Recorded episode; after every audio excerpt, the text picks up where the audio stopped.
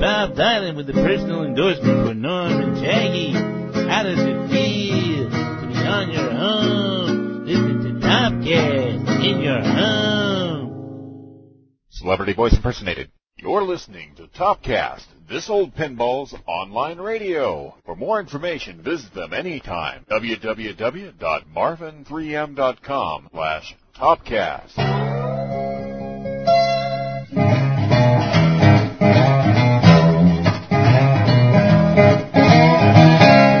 Talking to a pinball artist that worked for Bally during the 1970s and certainly made some of the most beautiful glasses and playfield artwork of any game of any era.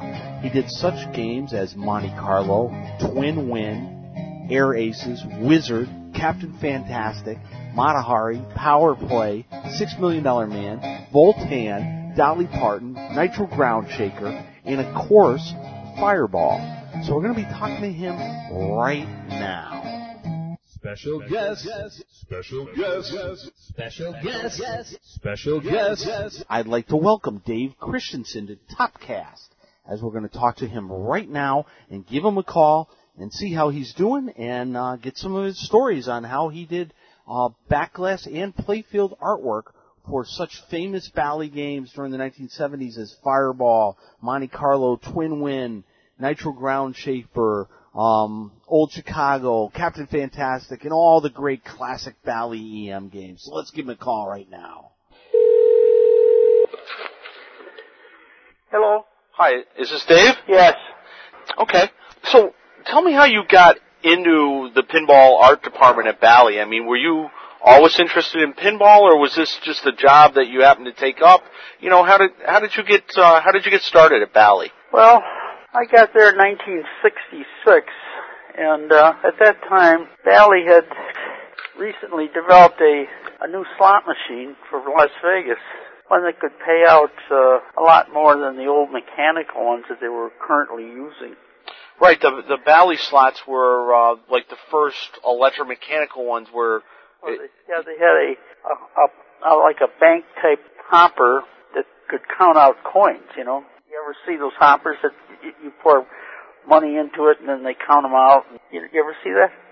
Right. It wasn't the style where they had, you only pay out 5 or 10 coins or just a jackpot. It actually counted the money out. Yeah, from this, like, it's utilizing a bank-type coin counter. Right. Know? And they were the first ones to developed that technology for a slot machine so it could actually pay out up to like 1,000 coins. So I was hired. I was doing freelance work in the Loop in Chicago for a company that was making doing military work. Like I was doing exploded views and technical drawings for basically they had an account with the Rockwell Arsenal in Rock Island, Illinois, the M60 tanks.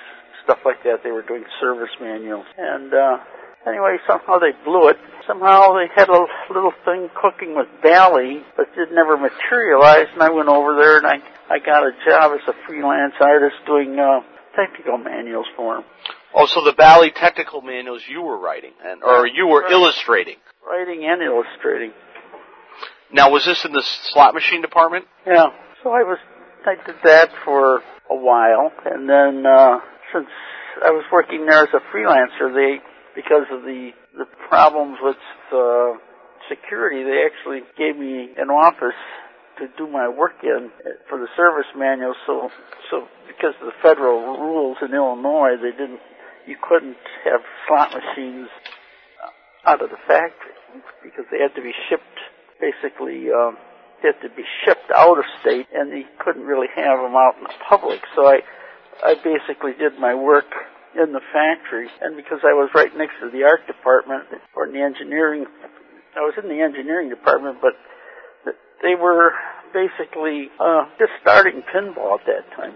65, 66 was basically when a lot of states okayed pinballs again, because prior to that they were illegal because of they used to pay out, but now the newer pinballs didn't pay out.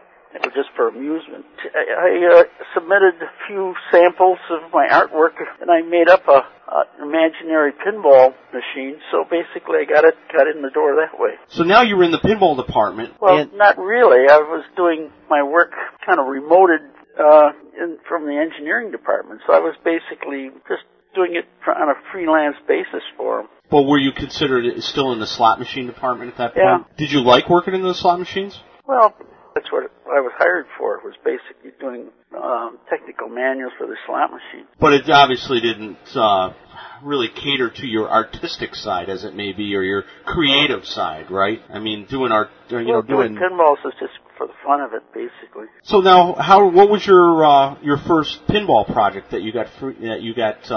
I guess you freelanced the pinball stuff, right? Yeah, right. Okay. In fact, I was a freelancer all the way, but I basically worked out of the plant itself. They just gave me an area to work, and I brought in all my own tools, equipment, and basically they just provided me a room and a desk to work on. So what kind of tools did you need? You mean all your drawing tools and all that kind of stuff, But what was your first pinball project that you got into? Well, I mean, I saw it went through the. Well, the first one looked like it was Fireball or something. It was never made. It had a kind of a gangster motif, but Bally, because they were making slot machines, they didn't want to have a gangster motif. They wanted to have more of a family thing. It had nothing to do with hoodlums. Right. But then the first one was that I actually did the artwork for was one called Odds and Evens, which had a roulette connotation to it. So it basically showed a Monte Carlo type setting with a big shot with two girls on his arms, and he was kind of in front of a roulette wheel, and he was pulling in the chips, Right, yeah, it was a guy like in a white tuxedo with a very voluptuous blonde with her arms around his neck. That was the first one was kind of more of a cartoony one. That was a one-player. Right, Odds and Evens. And then Odds and Evens. But then they decided they kind of went into this four-player business, and then so the first big success was Monte Carlo, which was basically the Odds and Evens game, but a four-player. And I did just changed the back class to be more of a realistic thing. Right, you mean less of a cartoon? Less cartoony, yeah. Yeah, and did you like doing the more realistic art, or did you like the more cartoony art? No, I liked, basically being a technical illustrator, I basically liked doing doing things that were realistic, Yeah, the Monte Carlo art is definitely more, I would call it refined. Than the Odds and Evens. Yeah, you're right, and and you drew another girl in it too. You had two girls. Yeah, which is always a bonus. Yeah. Since pinball is mostly a male-dominated type thing. Blonde and a brunette. Right, exactly. Kind of went into the just like roulette, red and black, Now, tell me about Fireball. Well, Fireball. That was the last game designed by a guy who was a kind of a legend in the business, an old guy from... Ted Zale, you mean? Yeah.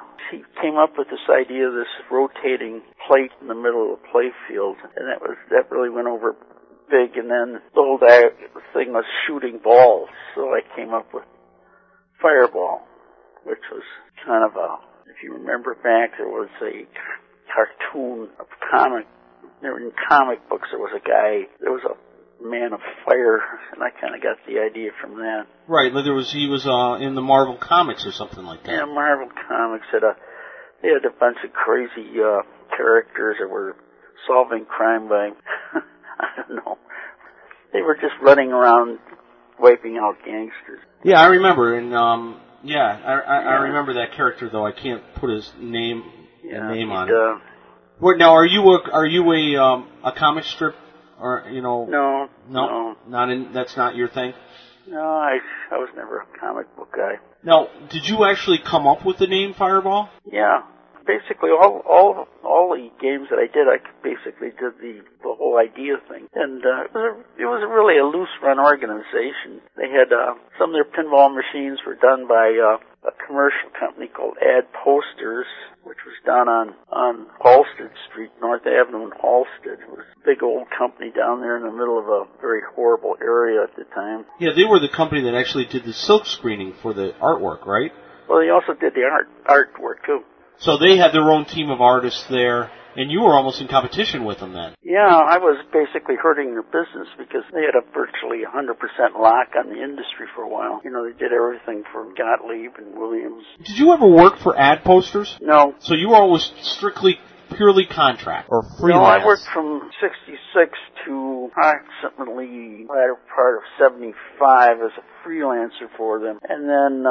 for a freelancer, for Ad Posters or for Bally? Yeah, for Bally. For Bally, okay. Like I said, they built a small office, just a cubicle in the engineering department for me.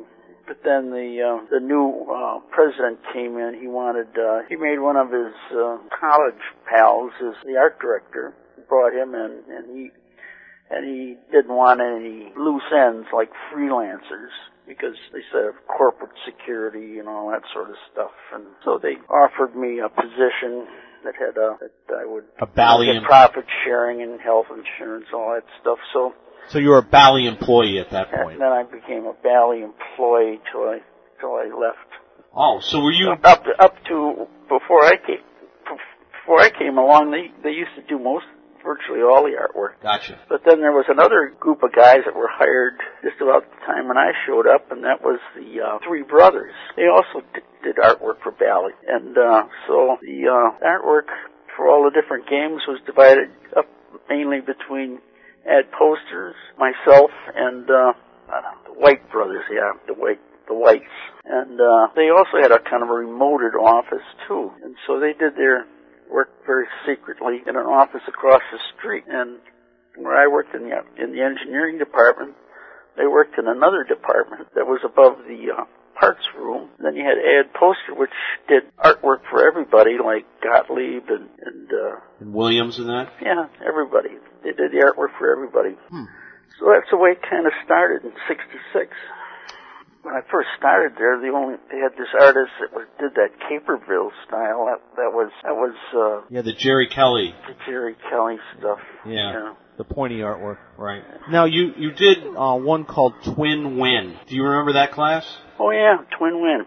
Yeah, and it had a real pretty girl in the center of it and two kind of formula cars on it. Yeah, what the guys in the engineering department who basically designed the game, they had like a little track in the playfield, and as you hit different scores, those little lights that were on the track would move forward, almost like a pegboard. They just kind of move around like what's that card game where you use a board that you move little pins around on it. Right, I know what you mean. Now, the girls that you drew in your glasses, were these people you knew, or? I mean, where did you get the individuals that actually ended up in your glasses? Basically, I just had models out of men's magazines, basically. The only girl that I copied from, I had a girlfriend called Jerry, and she was on that Mata Hari machine. Oh, right. That was her face on that one. Okay. But the rest of them were just out of basically magazines. Now, a friend of mine has a game called Bally 4, F-O-R-E, like is in golf. Oh, yeah. Did you have anything to do with that game? Yeah, I did the back glass. You did? So you did the back glass on that one. Okay. Yeah. Because, he was looking at it, and he said, man, it's a real old game. I think, actually, that was the first game I ever did. Yeah, because the game came in from Ad Posters, and it was so bland and so stupid-looking that... They asked me to do something, see if I could come up with something. And then there was another one called Bon Voyage that was made about the same time. Right. And that, again, was made by Ad Posters, but they thought the artwork on the back glass was so terrible that they asked me to do it. So. Now, did you do the playfield on 4 also? Or just I can't remember. Okay, it has really... As I looked at it, I could tell, usually could tell my artwork. Now, Playboy came out with... an article on pinball in like 71 or 72, in Fireball was the main machine on about that article. You know, and that was obviously that was your machine. You did the artwork for that game. Right. How did you feel about that? At the time, it's just like when you're just working, it's just like a guy that designed the Studebaker, you know. The guy basically does it, really. Very few people get any recognition, you know. Who do you know that designed the latest Mustang? You know, the names just don't come out. You know, there's just a few automotive designers that basically ever hit the news, like Raymond Lurie or something like that, or Brooke Stevens, and a few people come to mind, but the artists that work on pinballs basically were never recognized. In fact, they didn't even want us to sign our names to the artwork. I usually just snuck my initials in PGC here and there on a few games, and that was about it. So the Playboy article was a little bit of recognition for you then. I don't think they even mentioned my name. Wow, because it was really predominant how much they showed that machine and and your artwork in it, they made a big fuss about it, Yeah, right there in the late 60s and early 70s, boy, pinball was just going crazy, But you have to remember, city of Chicago, they just and New York basically okayed pinballs just about that time. Right. They were, prior to that, they were illegal. Now, you did another glass or another game called Rogo. Did you name that one? Did you come up with that name? No, Norm Clark did. He was the chief designer for pinballs. He was the man in charge.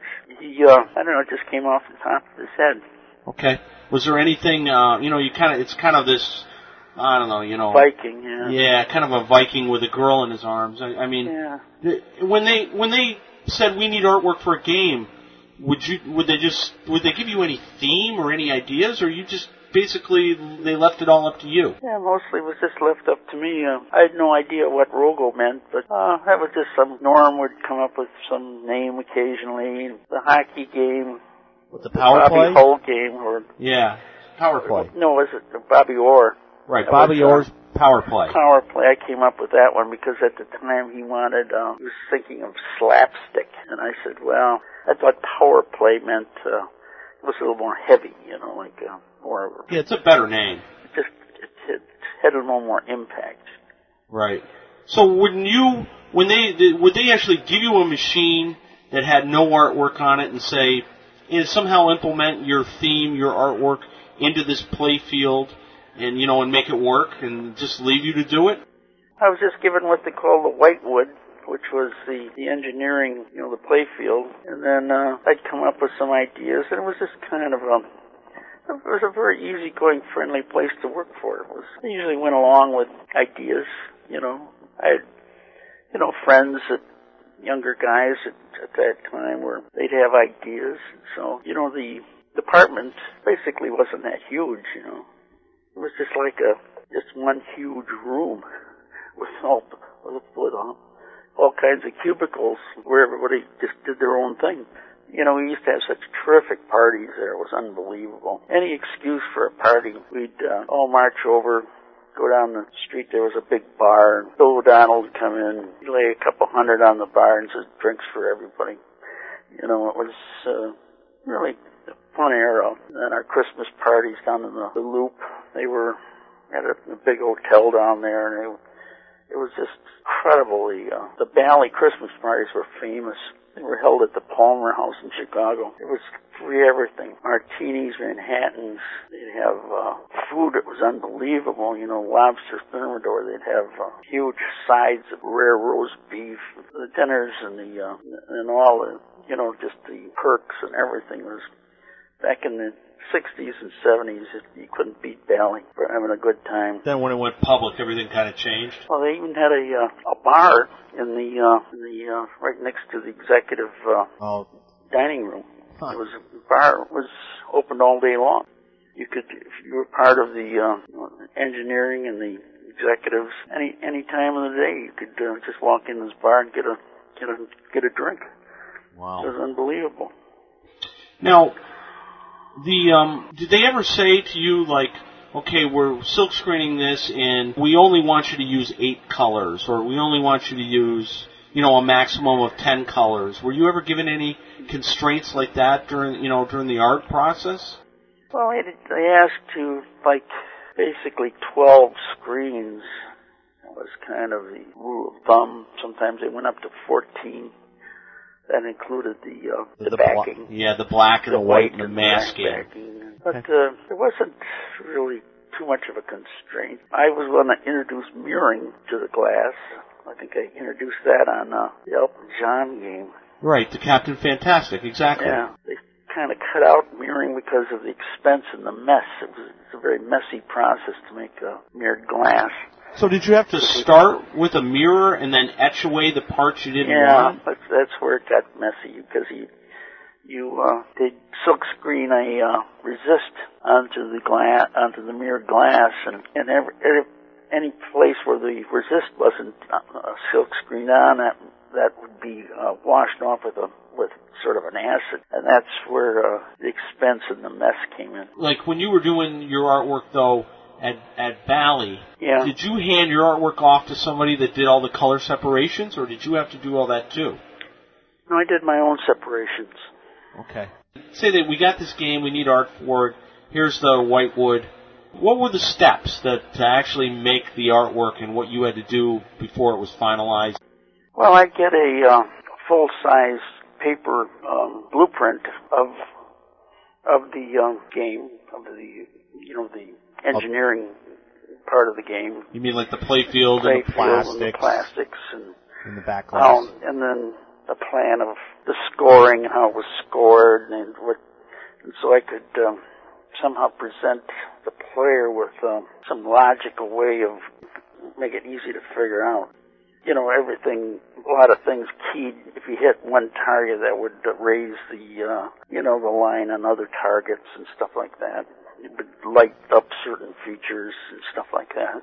So was your first drawing that you had that you presented to whoever, the game designer or management or whoever gave you your approval, was it all just like a black and white, pencil type drawing? Well, I would take the blueprint, was on just a white paper, and I would kind of lay out on the paper itself my idea in pencil, and then sometimes I would get duplicates of that, and I would kind of color in the different, indicate the colors, and then the second step after some of my ideas got approved, I would place a mylar, frosted mylar, that's over my sketches, the final sketch, and then I would ink the black line first. And then I would just do the overlays using ruby leather. Some of them were very fine. I'd have to use other frosted mylar. It's a translucent plastic that's frosted on one side. Sure. That would take ink. So most of them had, like I said, around anywhere from 12 colors, and then you'd have the white and the mask that would direct the lighting.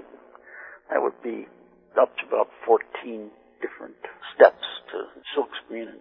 So each one of these layers of this frosted mylar was basically your color separation then? Yeah.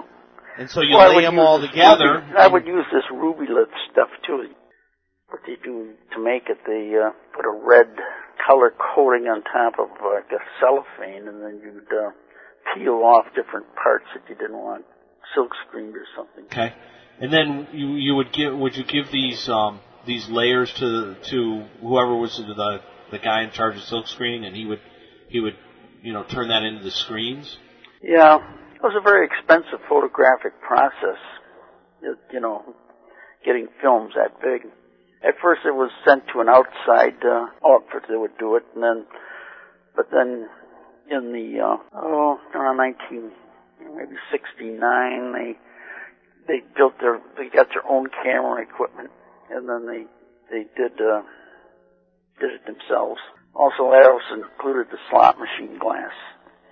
So Bally became more or less, they didn't really need Ad Posters to do anything. Because prior to that, Ad Poster was...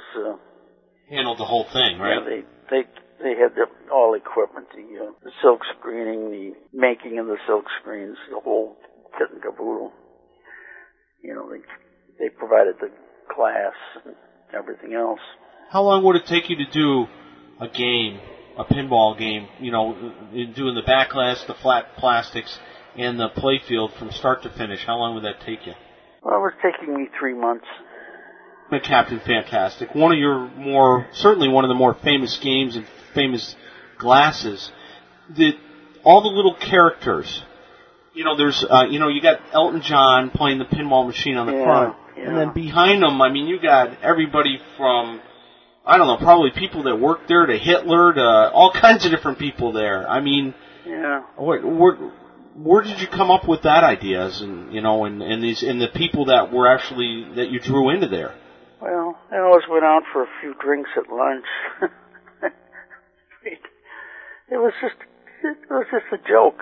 If you remember the movie, that was Elton John was playing on stage, and he had this kind of an audience there. And to join that audience, I just, either they're going to be kind of cutesy, or they're going to be just kind of just nobodies out there. So I try to make it the audience kind of interesting. Now, why you have Brutus is in it and Hitler are in it? Why those people? All the kind of strange people to pick. Yeah. Well, I don't think you can come up with any logical answer for this. It was just. It's just how you felt at the time. Stuff. Right. Great class. It's one of my... Well, and the other one, of course, that was just a masterpiece was Wizard with Roger Daltrey and Ann-Margret on him. And, that was... that's a piece of work. That one... Well, if you remember, part of that movie did involve the Blitz in London. If you remember that? Sure. And, maybe that's where the idea for putting Hitler in there, because it was involved in the... in the World War II. Right. The Blitz thing. Right. But believe me, there was no real logical... It wasn't meant to offend anybody. Oh, sure, no. It's not like... Did the Bally executives ever come up to you and say, Dave, those, there's something we don't... there's somebody in there we don't like, or the girl is... Yeah. There's too much nipple showing on the girl or anything like that? Normally not. They did get a complaint about in that audience scene in that theater where the girl was grabbed this guy's crotch. It was like he was bothering her, and so she fought back a little bit. And they said maybe you should put a mirrored star over her hand that so it doesn't look like tell what she was really doing. And that was the starred backlash version. Yeah, there was. And then on Mata Hari, she was holding a dagger that had an inscription in German on it that they didn't like. What did the inscription say? Well, it was in German. It said, my honor is my loyalty, in German. And they didn't like that? No, because that was engraved on dress daggers that the German army had in 1933, dress dagger that was for officers, and they felt that would bring back bad memories. Gotcha. So that's why there was two versions of the Mata Hari glass. Yeah, just the only difference was to take that inscription off. Right. Now, when you worked with somebody like on the Wizard glass, when you had you had Roger Daltrey and Ann-Margret, two of the stars from the movie Tommy. Yeah. On the glass, did they have to give approval of your artwork? Yeah, Ann-Margret did.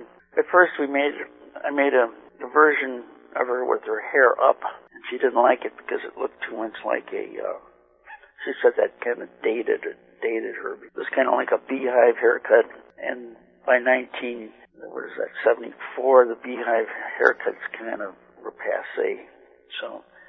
She wanted a different one. And the same thing went for the Dolly Parton glass. She reviewed it several times. First I had her in wearing just blue jeans and kind of a gingham blouse. And she said, the because he was at that time kind of crossing over into, from kind of like country music into different music.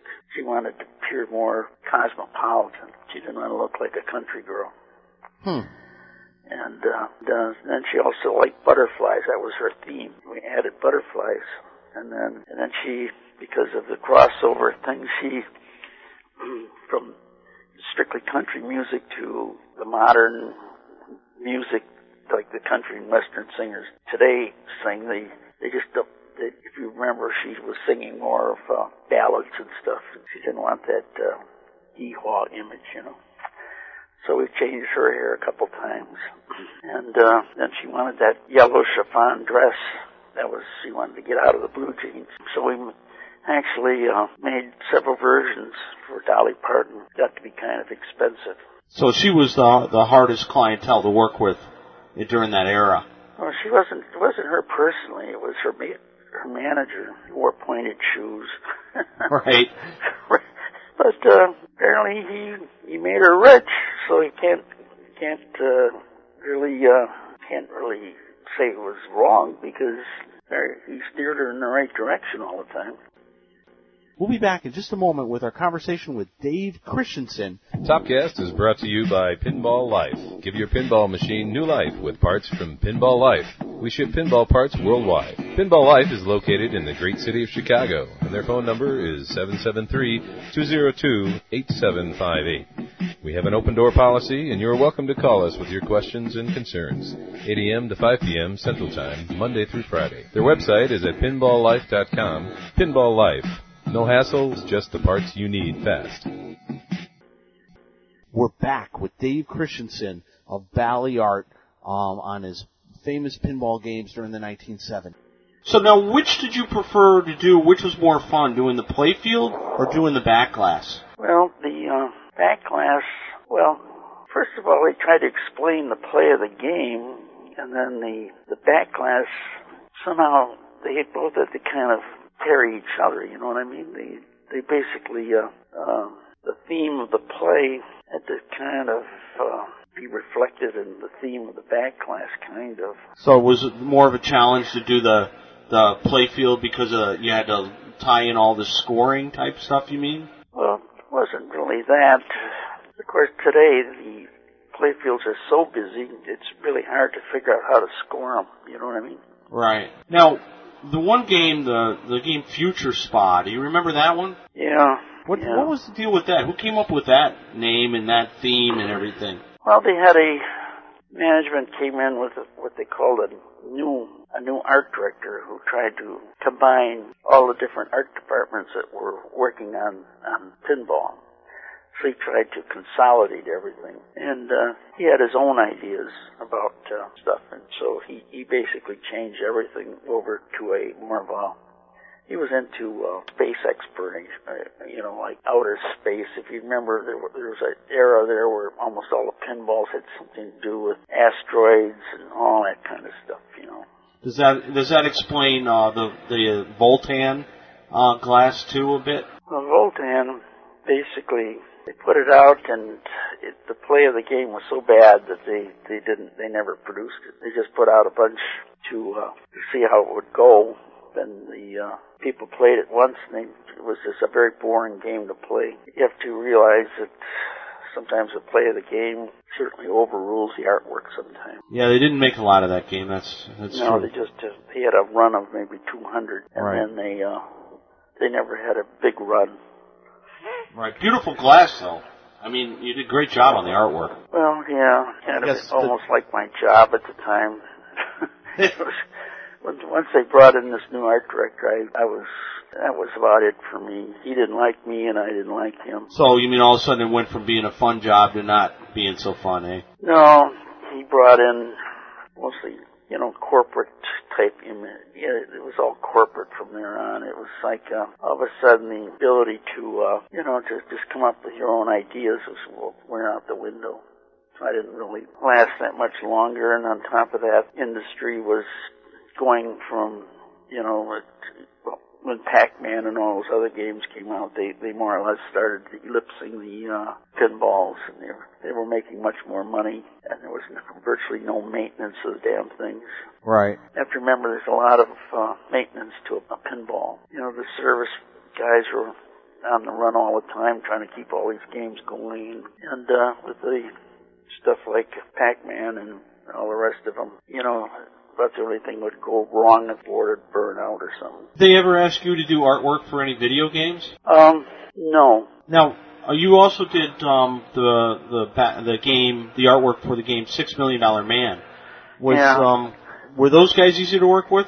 As you know, as a licensed theme, as it may be. Oh yeah, I didn't hear anything from them. So you just didn't want it? Wasn't like working with Dolly Parton, huh? No, they that was a one-off. It went off real good. The only thing that interfered with the artwork was because it was a six player, and so we had to work around all the the readouts, counters.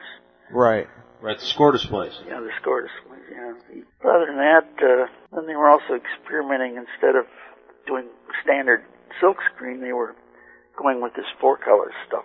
Then they were basically painting the back glasses, They were using a photo technique to print on the glass instead of silkscreen. Now, does that make your job harder or easier to use the four-color process? Well, I like the old way, the silkscreen way, but... Now, when you did art where they were using the four-color process... How did that, you weren't doing the frosted Mylars for that anymore, right?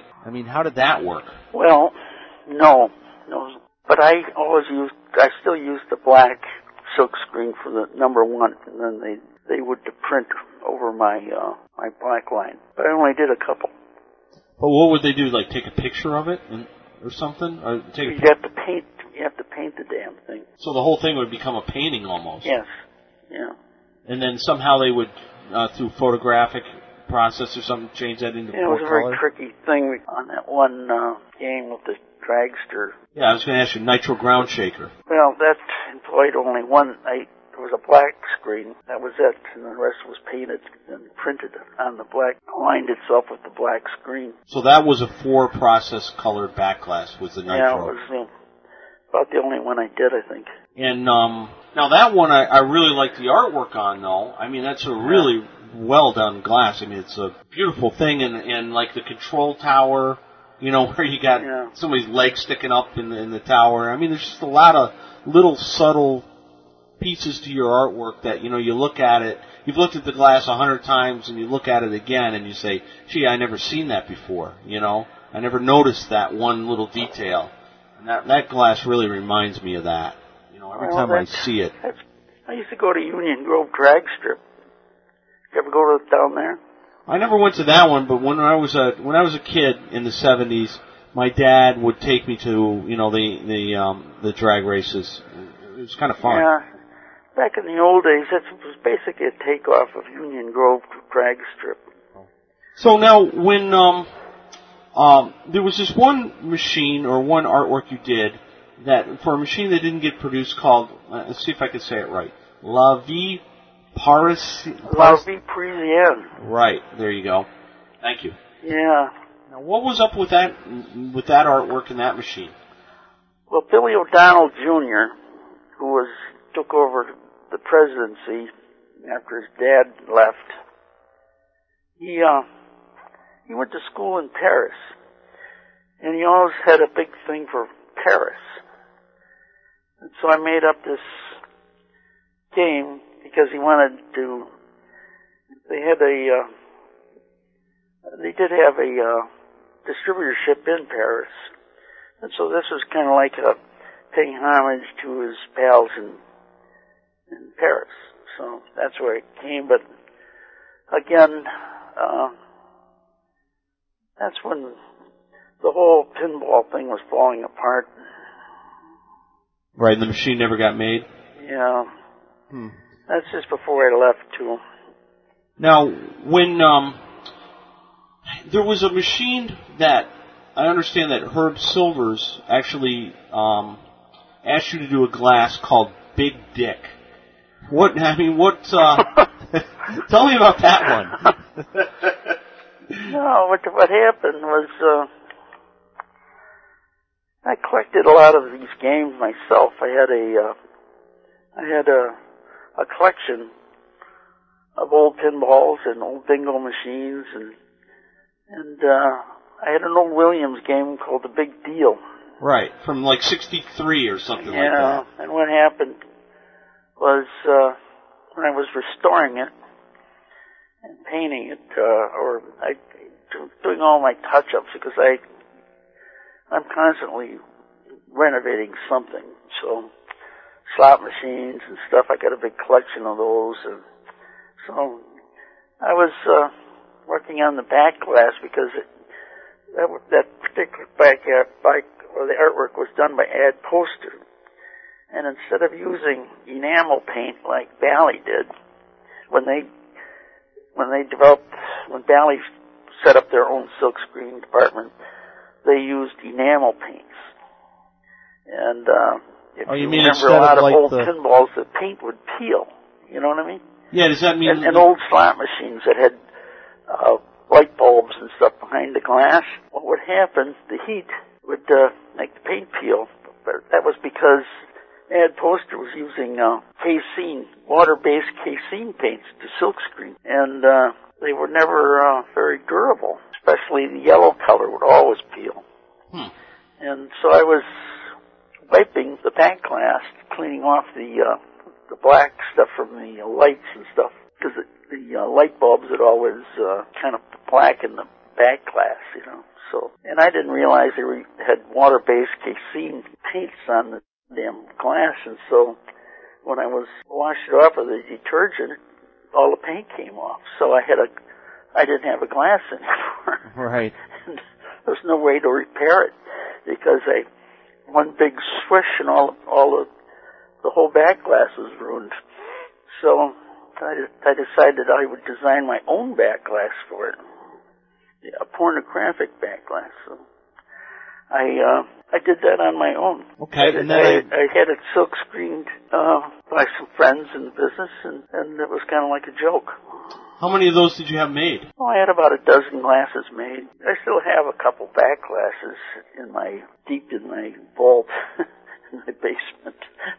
But the one collector, Gene Cunningham, he has a game that I made it for, plus the glass. So he's got the only machine and with the glass that I designed in it. So if you want to see it, must have been Gene Cunningham.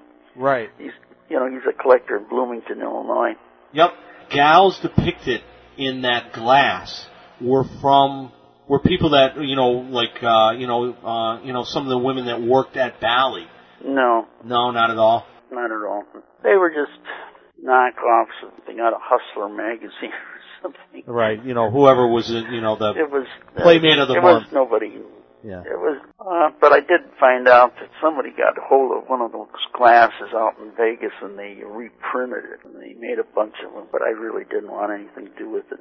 To me, it was just a private joke for a few private friends. The guy out in California or Vegas or whatever that redid your big dick class. Were you mad about that when you found out about that, or was that? Well, I just heard of it offhand. I never talked to him. I didn't even know who he was, but I heard about it. Where would anybody find a Williams Big Deal pinball machine? Right.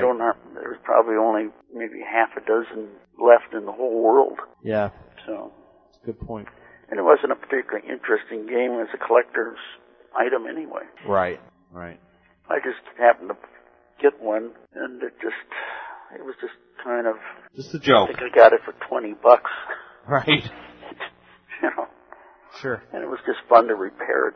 Gene Cunningham. And he did a book on you. Yeah, he's another fanatic. Got a heart of gold, it's hard for me, like, if you're working in a candy store all the time, you get tired of the candy, but it's hard for me to see the absolute, almost fanatic interest. Yeah, do you have a lot of machines now? Well, basically, Gene Cunningham bought a bunch for me. I still, in our family, I've got slot machines farmed out to my brothers and people who like them for their rec room, and I still have a bunch in the basement, but they've been sitting for, ever since like early 80s. And I haven't played them once. And then I look at them and I plug them in and, you know, they're not going to work. It's a goofy hobby. Now, when you were making machines at Bally, did you have a chance to buy machines at discounted prices, you know, because you worked there at the factory or, you know? Well, yes, it gave me a Mata Hari because they were changing over from the, for the scoring. They went from the reels to the way they do it now with the... Yeah, they went from electromechanical to solid state with digital scoring, right? Yeah. And so they gave me the last one with the reel type electromechanical. I also sold that to Gene Cunningham, so he's got the last of the reel machines there. How was that? It changed over, I think, around 75. 77. Yeah. Yeah, they made a lot of that game, too. They made, like, over 1,000 of the electromechanical ones like you have, and then they made over 16,000 of the Mata Haris with the solid state. Yeah. You know, so you're popular in Europe. Yeah, your artwork got out there. I mean, a lot of people saw that game. I just was talking to a guy that, you know, he met his wife at an arcade playing Mata Hari, and, or his wife-to-be at the time. And it was a good game to play too. Yeah. He It's a guy called Greg Kmick.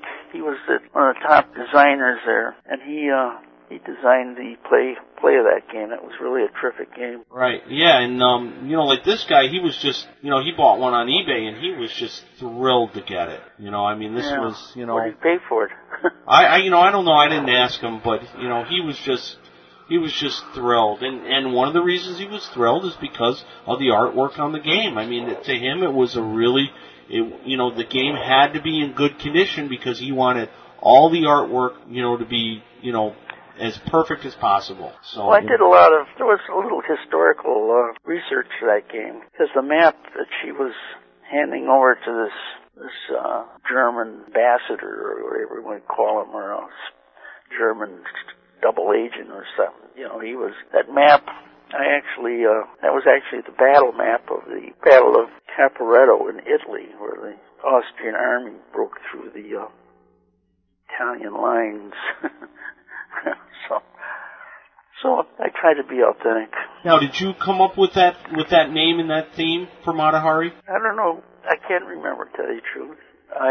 But it was the way all the artwork I basically did on my own. So did you have like almost a stock of artwork, as new machines came, you could apply, was this done per machine? Yeah, but towards the end, everything went to this space stuff, and this guy that was appointed to be the art director,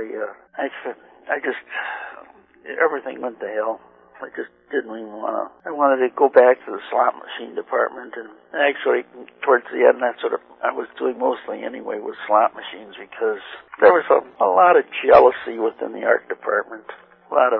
Nobody really got along. When that 8-ball came out, that was kind of... The Fonzie one? Yeah, that was... Now, you didn't do that one? No. But that one was very similar to your style. Yeah, the person who did that was right next to... in a cubicle next to me. So it was pretty competitive then? No, it was just a lot of very unhappy situation. The political situation there was really a bummer. Well, I mean, of all the games in the 70s, yeah, your artwork definitely stands out above everybody else's. I mean, I don't think there's any argument to that. I mean, I looked at the artwork that Williams was doing, and that kind of pointy style artwork. I never liked that. There was a guy called Angelo Python, and there was another guy there, and they were, again, they didn't, really didn't want anything to do with me.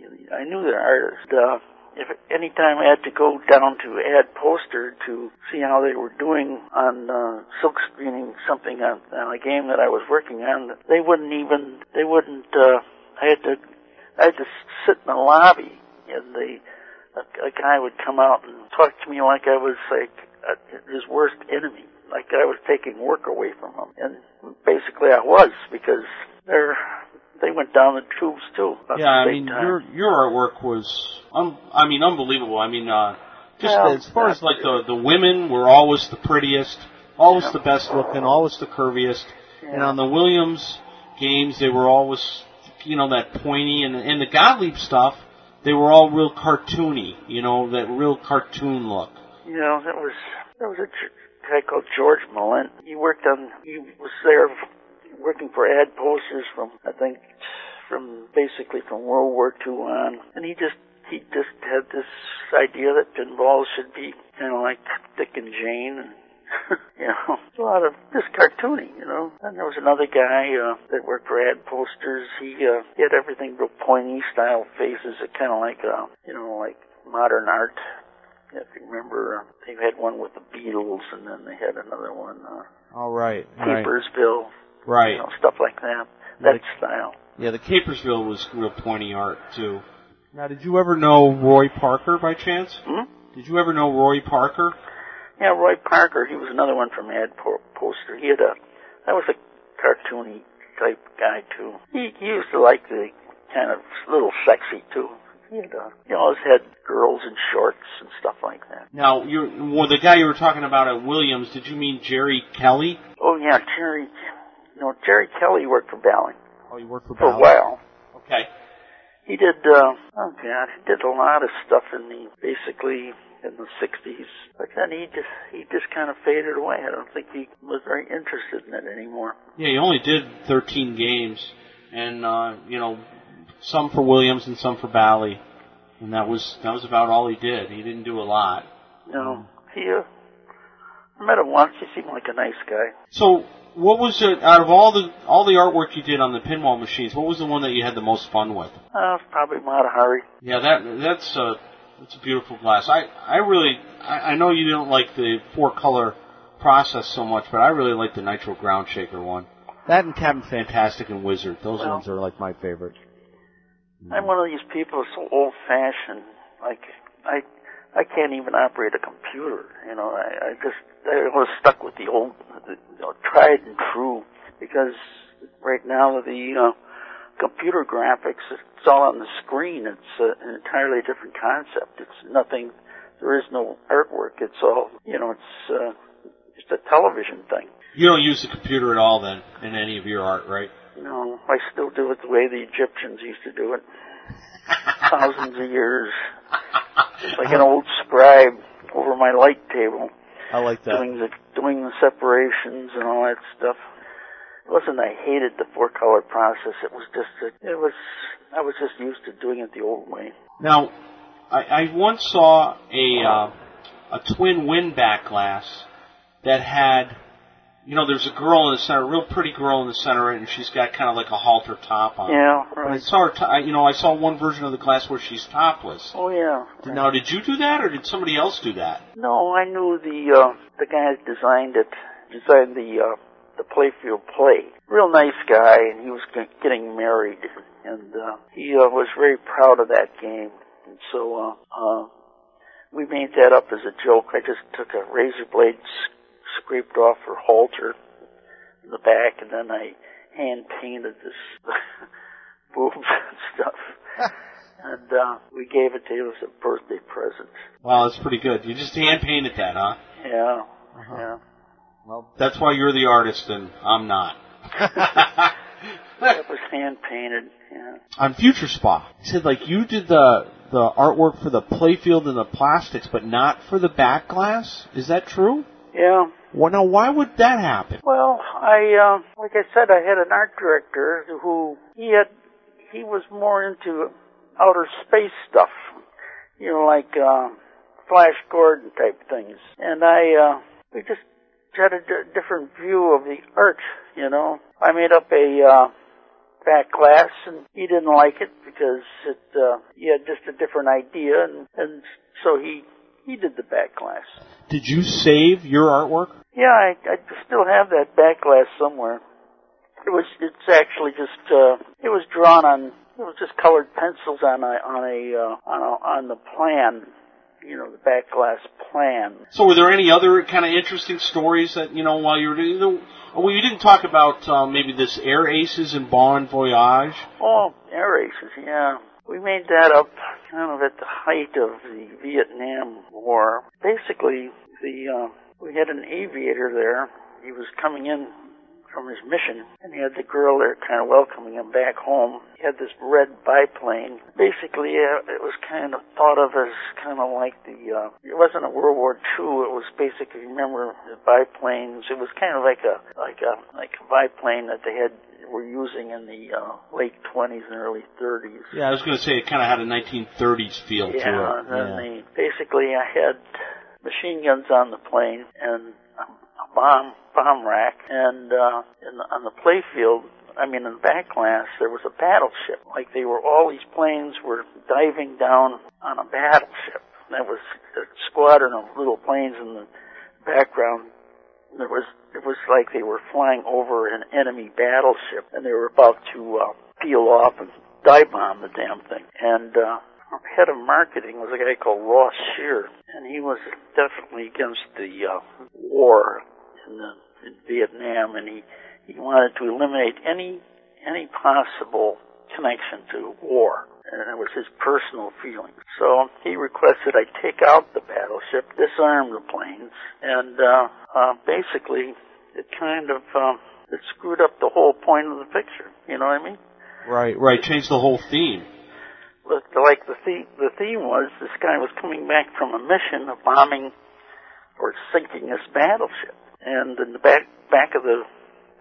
background, it showed the actual fights where the planes were diving down on this battleship, which was, a quarter of a mile down below these planes, And so you saw the battleship kind of with a wake, like you used to see the ships when they were trying to avoid a bombing attack. They kind of weave back and forth, and they had the trail behind the ship, and so basically I had this battleship kind of running for its life underneath these planes, and then I had black puffs of anti-aircraft fire around the planes, and all that was taken out. And basically then it was just a bunch of planes sailing through the sky with no mission. But you remember the guy said, the guy in the foreground who was with the girl, there was a little blurb there that says mission accomplished. So the whole connection was lost. Right. And then on the plane it says he's got a skull and crossbones and the word flash. Did that mean anything? No. Once again, lost in translation due to the modifications, right?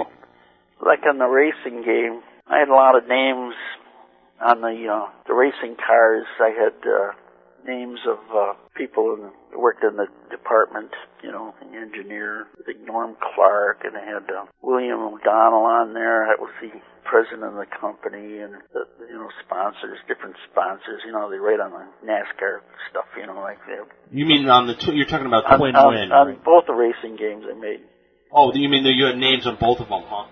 Like on Ground Shaker, there was various names of guys that worked in the department, and the other one, that Texas Twin thing, they had a lot of names of people that worked in the department. Yeah, like on the car in Nitro Ground Shaker, it said Dr. Doom. I don't know if that means anything. No, that didn't mean anything. The only thing was on the Mata Hari thing, the Germans got very upset. Even though they loved the game, they didn't like that inscription on the dagger, which they said brought back bad memories. Figured they lost the war. So was that in the Nitro Ground Shaker on the car? It says Mad Dog Christensen, which of course is you. And is that you in the car? Well, that's a better looking version of me. Now, how did you get that name, Mad Dog? I had that name in the Army. They called me Mad Dog because I was, where I just did a lot of nutty stuff when I was in the Army. So they, mostly drinking exploits and stuff like that. Gotcha. So, in the Army, there are a lot of nicknames for different characters, Right. Like, for instance, one of the guys that was stationed there, they called him Jackpot Sullivan, because first time he got his paycheck, walk into the EM club, sit down before a slot machine, and he wouldn't stop playing the damn thing till he got a jackpot. And so he was always broke. Right. I guess Mad Dog is probably tipped over a Mercedes coming off a mountain one time, and that got everybody very excited. Rolling a Mercedes down a mountain. Was this in the Army? You're talking about a Mercedes like a passenger car? Yeah. I was in Germany. I had a little Mercedes that I bought, a little old one, 1953 Mercedes. It looked like something that was made in the 30s. You know, it had the old type fenders and stuff, you know. Kind of a cute old car. Wish I had it today. But, yeah, I tried not to. You know, you can put little things in these back classes and I didn't want to do anything that would actually be insulting or anything to anybody. But, you know, he did silly things, you know. Sure, no, I think you did a great job. I mean, outstanding. So, all right, Dave, is there anything I left out that I should have brought up? No, like I say, I left there in 82, a long time ago. But I'm still doing artwork, right? I'm doing stuff for Harley Davidson right now, so I'm still at it. Got an office at home, but you have to realize I'm 68 years old now, so it's kind of, I'm part of the over-the-hill gang. No, not yet. Not yet. It's all what's in your heart and what you draw with that pen, you know? Well, still works. I still got my set of rapidographs, and so Harley likes the stuff I do, so. There you go. There you go. What the hell? Well, thanks again, Dave. I appreciate the time. I really appreciate you talking to me. Yeah, say hello to my friend in Cleveland. Tell him I hope to see him again. All right, I'll have him give you a call. Okay, thanks. Okay, you take care. Bye-bye. I'd like to thank Dave Christensen for spending some time with us and talking to us here on Topcast. We really do appreciate his time and his artwork. His artwork is just unbelievable. One of the most, famous artists of the whole pinball era is certainly Dave Christensen, and I really appreciate him spending some time with us. So until next time, I hope to hear you again on Topcast.